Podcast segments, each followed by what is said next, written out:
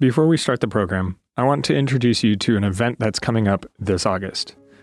The Loma Linda Institute of Worship is offering a worship leadership certificate to help leaders and pastors take their congregation's worship experience to the next level.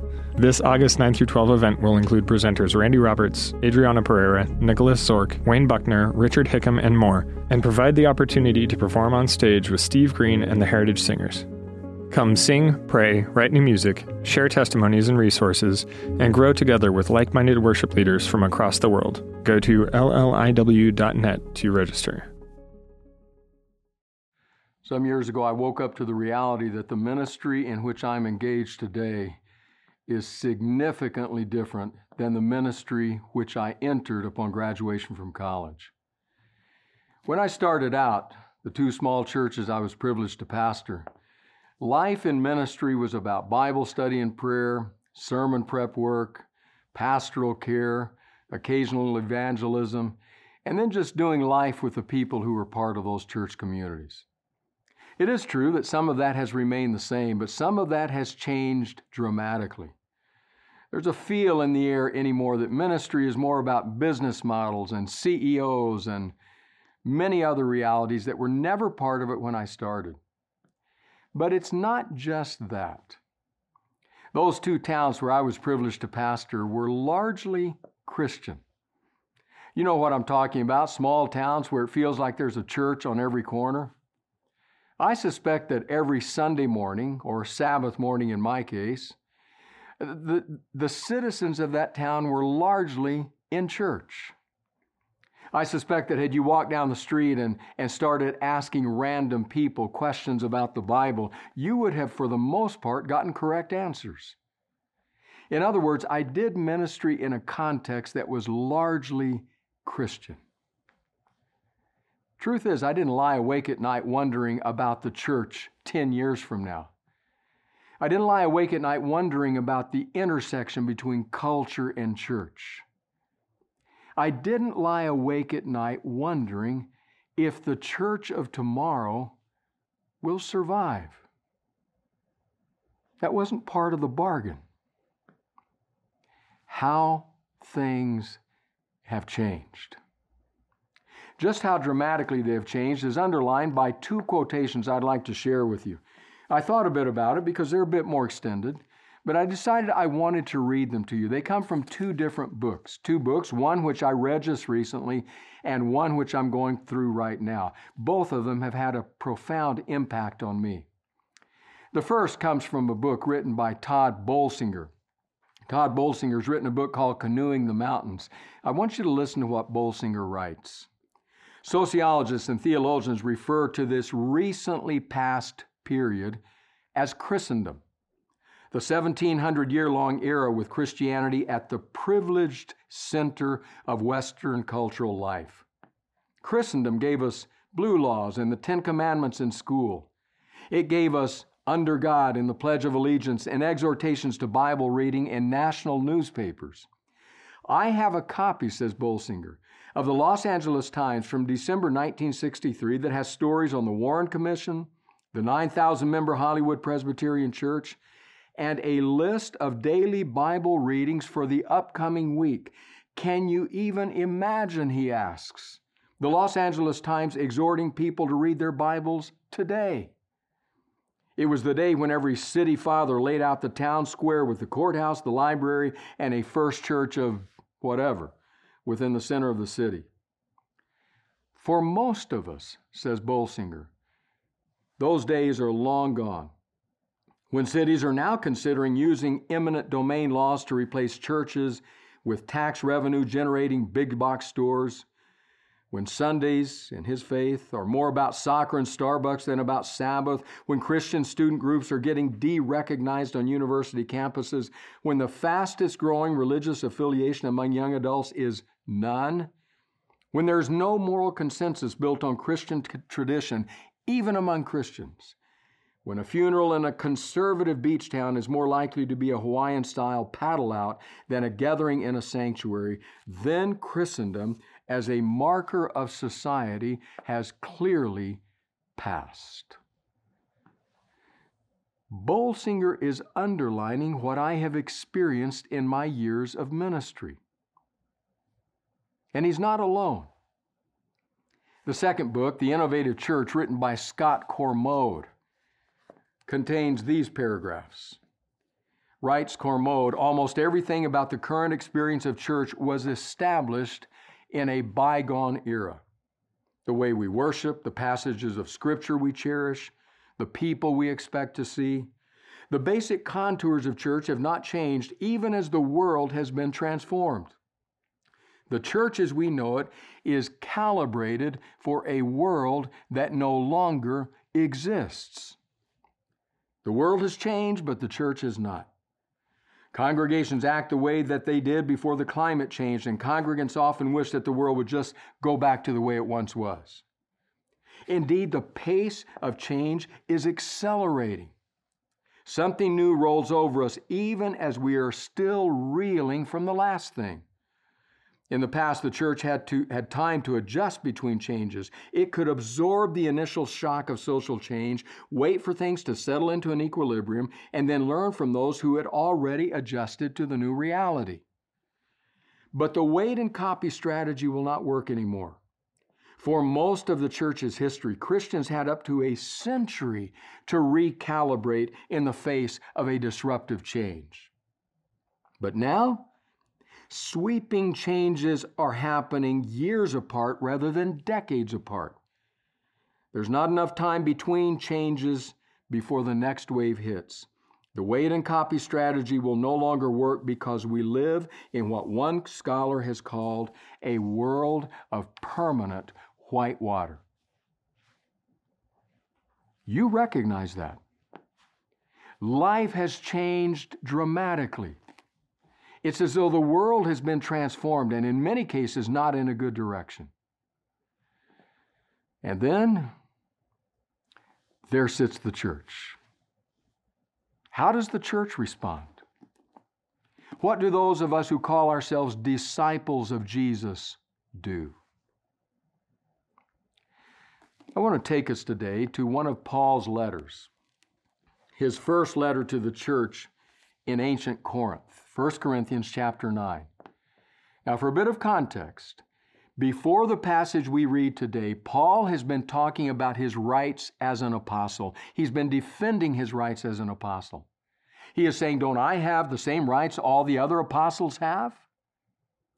But curiously, he is saying, even though I have those rights, I'm not claiming them. I'm not standing on them. In fact, he has bluntly said, I have not used my rights as an apostle. It's important to know that as the background before today's passage, because in today's passage, Paul is going to go a step further. He's not only going to recognize that I'm not claiming my rights, but he's going to say, I'm giving up my rights and I'm adapting to others. As an apostle, he has the right to say, this is the way things are, and this is the way things are going to continue. But in today's passage, that's not what Paul says. 1 Corinthians chapter 9, starting with verse 19, records this. Though I am free and belong to no one, I have made myself a slave to everyone to win as many as possible. To the Jews I became like a Jew to win the Jews. To those under the law I became like one under the law, though I myself am not under the law, so as to win those under the law. To those not having the law I became like one not having the law, though I am not free from God's law, but I'm under Christ's law, so as to win those not having the law.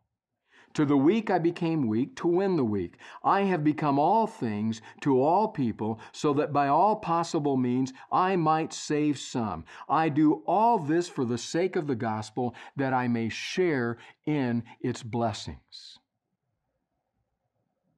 One more quote from Todd Bolsinger to underline the situation we're in. The church, he says, is at an exciting crossroads. We are entering a new day, new terrain, and a new adventure. The next steps are going to be demanding. More than anything, this moment requires us to embrace an adventure or die mindset and find the courage and develop the capacity for a new day. We are heading into uncharted territory and are given the charge to lead a mission where the future is nothing like the past.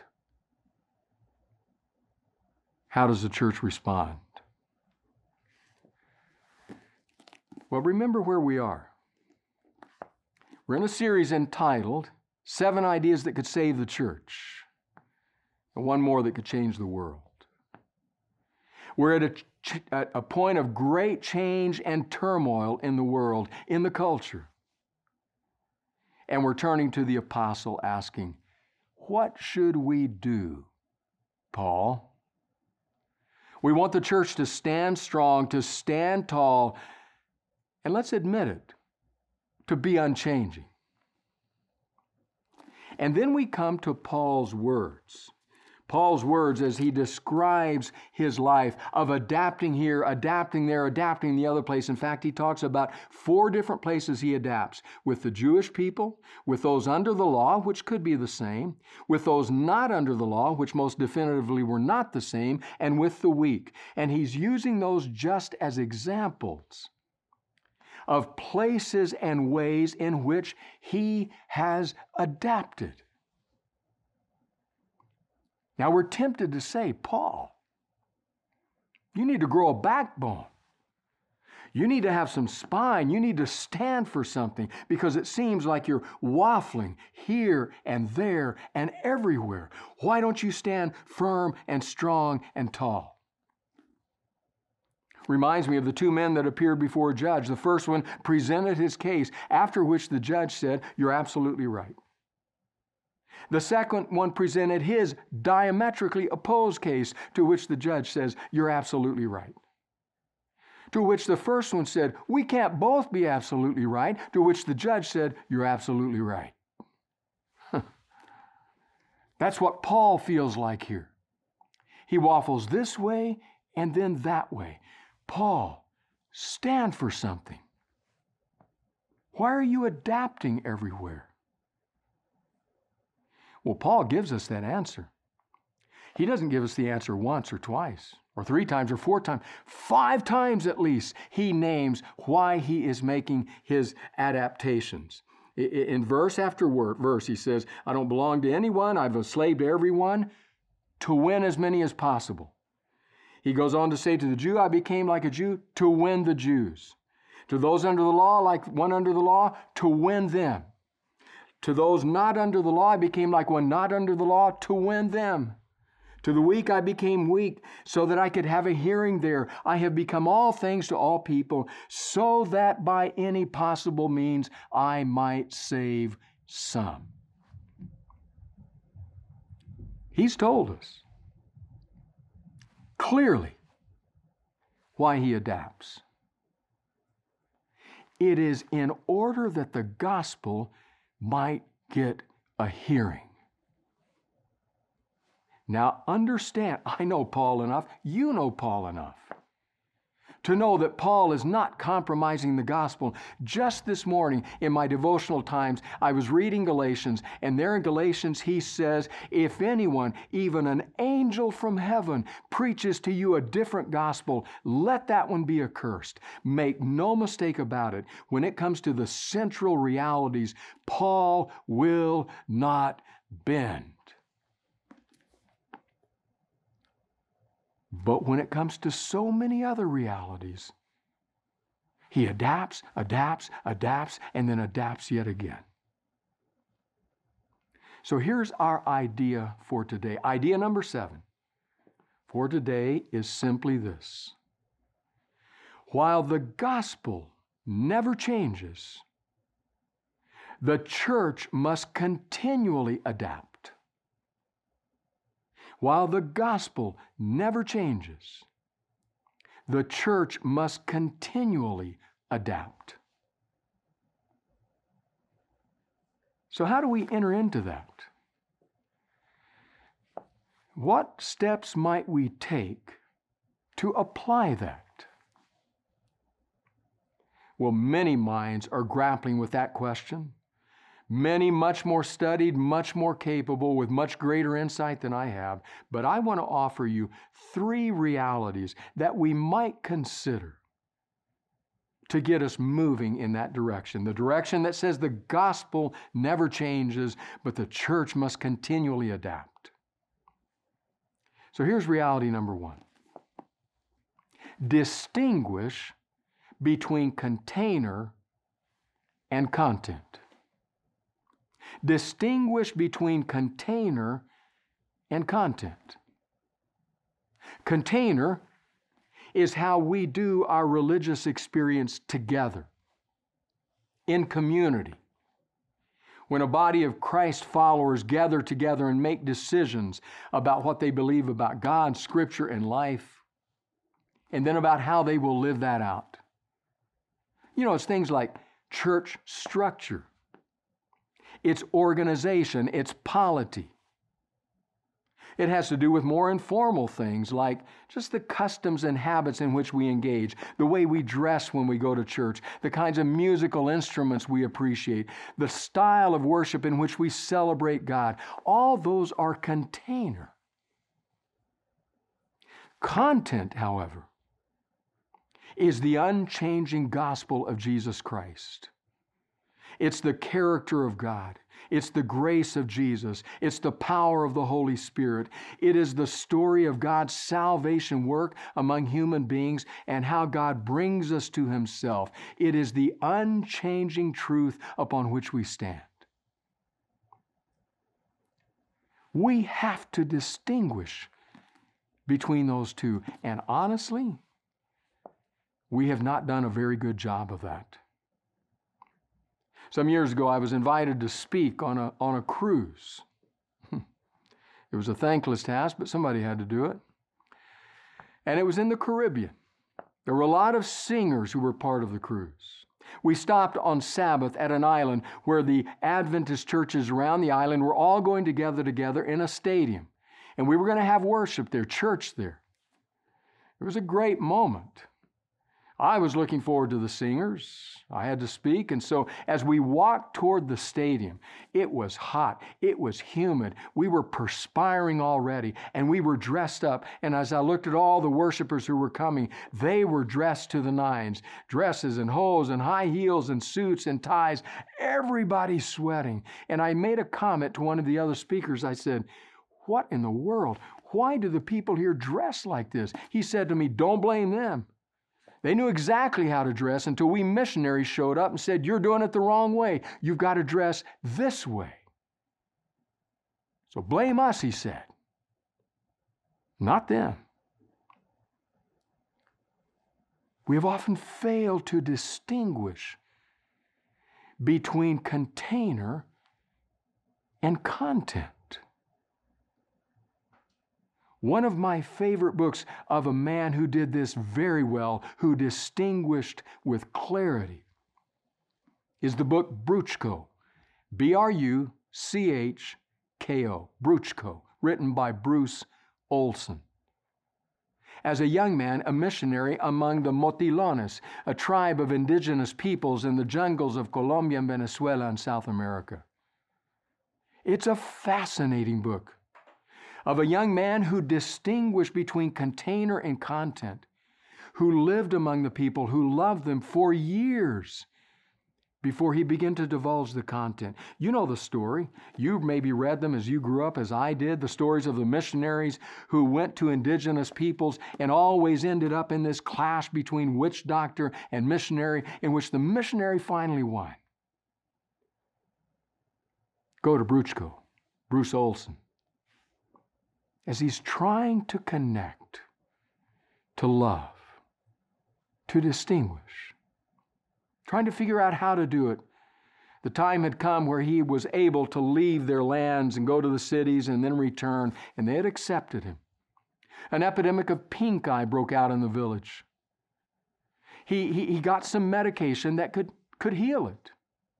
He went to the witch doctor and said, "Please, use this, put it in their eyes." Witch doctor refused.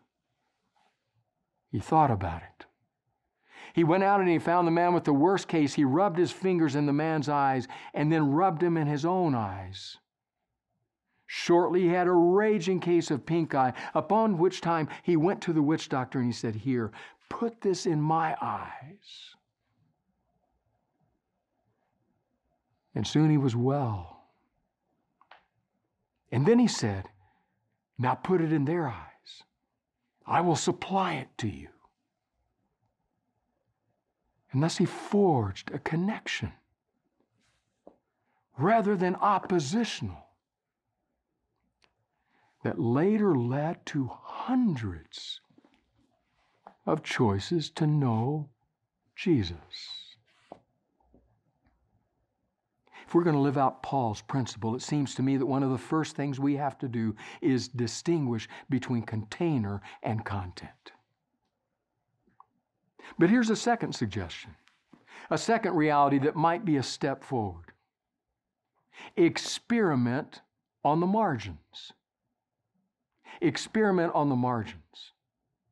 So the church finds itself right now in a clash between two competing realities, or to use a different metaphor, in the tension of a tightrope between two different truths. The thing on which we can all agree is the world is changing rapidly. But because of that, here's one of the truths. We know from sociological studies that in times of turbulence and societal upheaval, people rush to the places of stability and permanence, the places that feel like they have a solid foundation beneath people's feet. One of those places needs to be the church. So the church in times of societal upheaval needs to stand firm and strong. It needs to be dependable, which for many means unchanging. We do it the way we've always done it.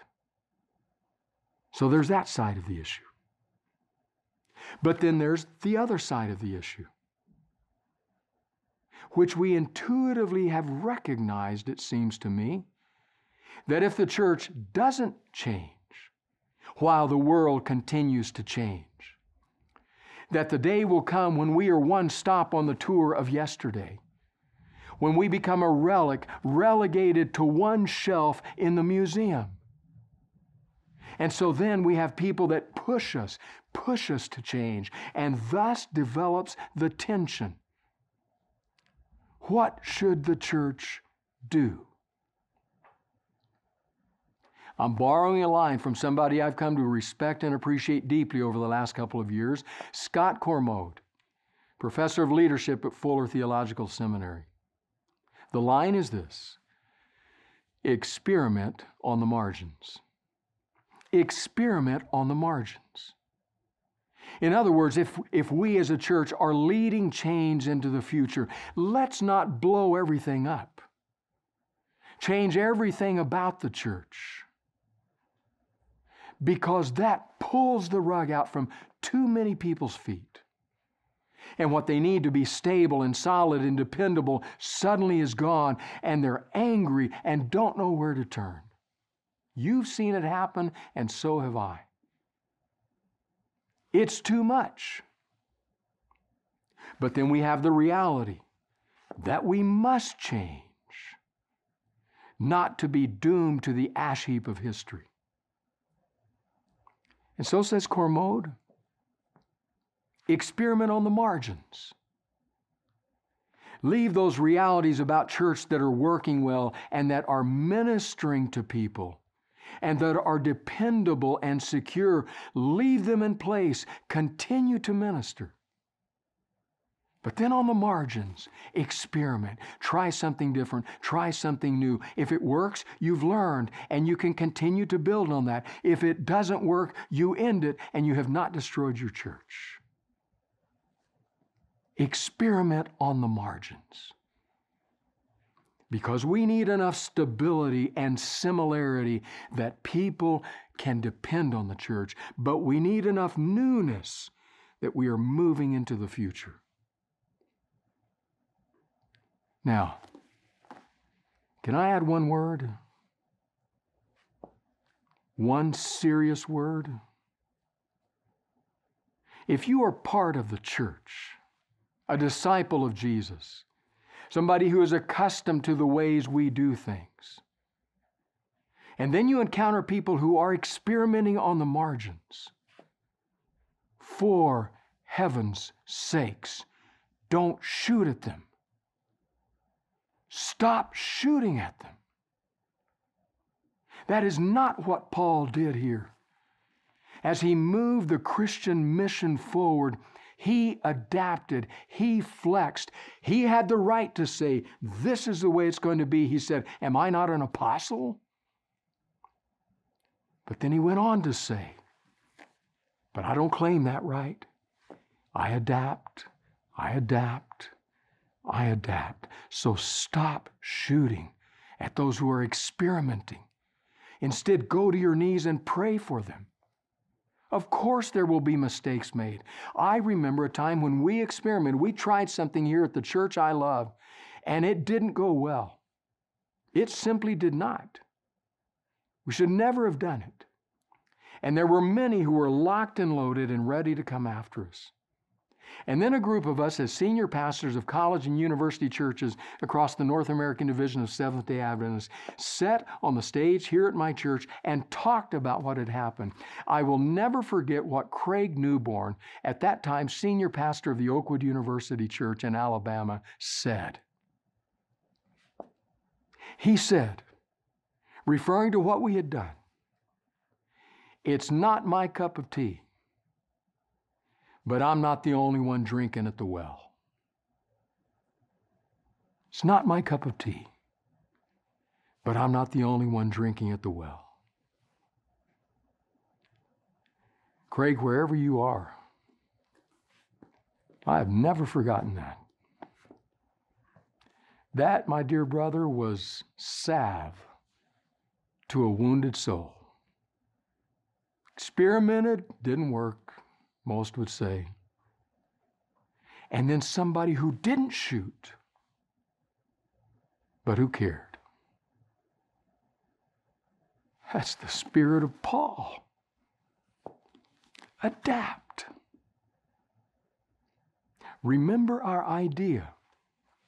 While the gospel never changes, the church must continually adapt. So distinguish between container and content, experiment on the margins, and a third reality we might wish to consider. We might wish to think about as we move in this direction is listen to the digital natives. Listen to the digital natives. Listen to all kinds of voices that the church has not listened to well in the past. So who are the digital natives? Well, that's a term that is being used these days to describe those people who have been born into and have grown up in a digital world. It is second nature to them. It is intuitive to them. That as opposed to digital immigrants. I'm a digital immigrant. I wasn't born into that world. I've had to learn it. In fact, I can remember during my tenure here at this church, a friend who came to the church one day bringing this little rectangular device. I didn't know what it was. He was trying to explain it to me. He said, it's called an iPod. I thought I was using bad grammar. An iPod. I'm a digital immigrant. I have to learn it. But we are surrounded by people, young adults, youth, who are digital natives. They know the reality of the world that is emerging. It is woven, it seems, almost into their DNA. They know its conversations. They know its likes, its dislikes, its cultures. They know the way to navigate that world. And yet the reality is the church has seldom, too seldom, listened to them. One of the ways, one of the places that I've seen that happen, I think this is changing. I hope this is changing. One of the ways in which I've seen that happen, of not choosing to listen to them, is when it comes to our evangelistic endeavors. I've watched, so have you, Those times when there is a prime opportunity to do something for the cause of Christ, to share the love of Jesus with those around us.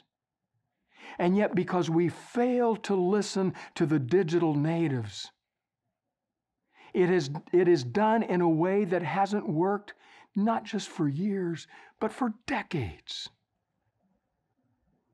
All we have to do is ask, will this work? And they'll tell us, yes, it will, no, it won't.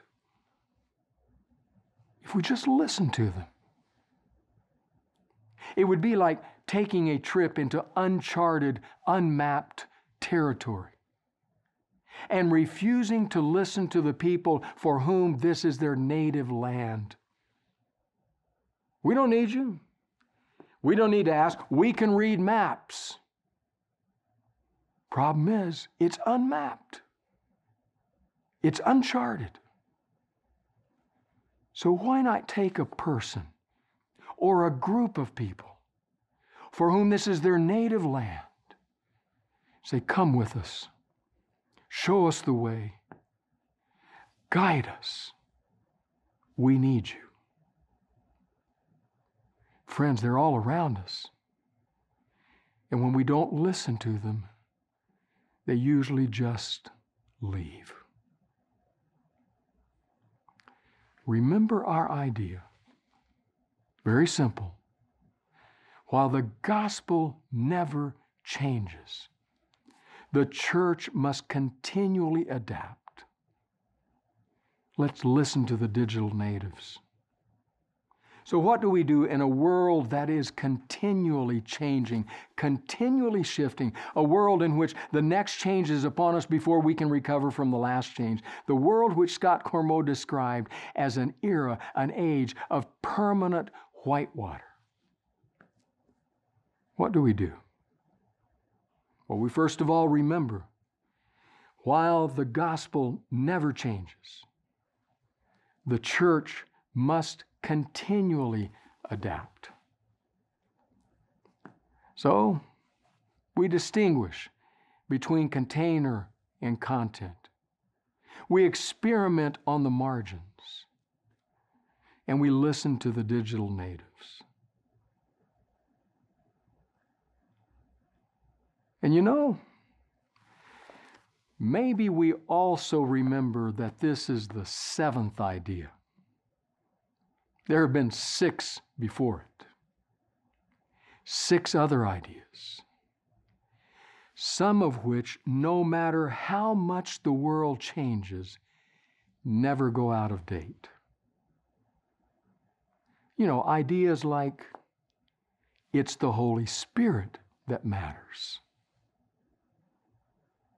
Or ideas like, it's all about love. Because no matter how much change we face, the Holy Spirit has us. And we never outgrow our need for love.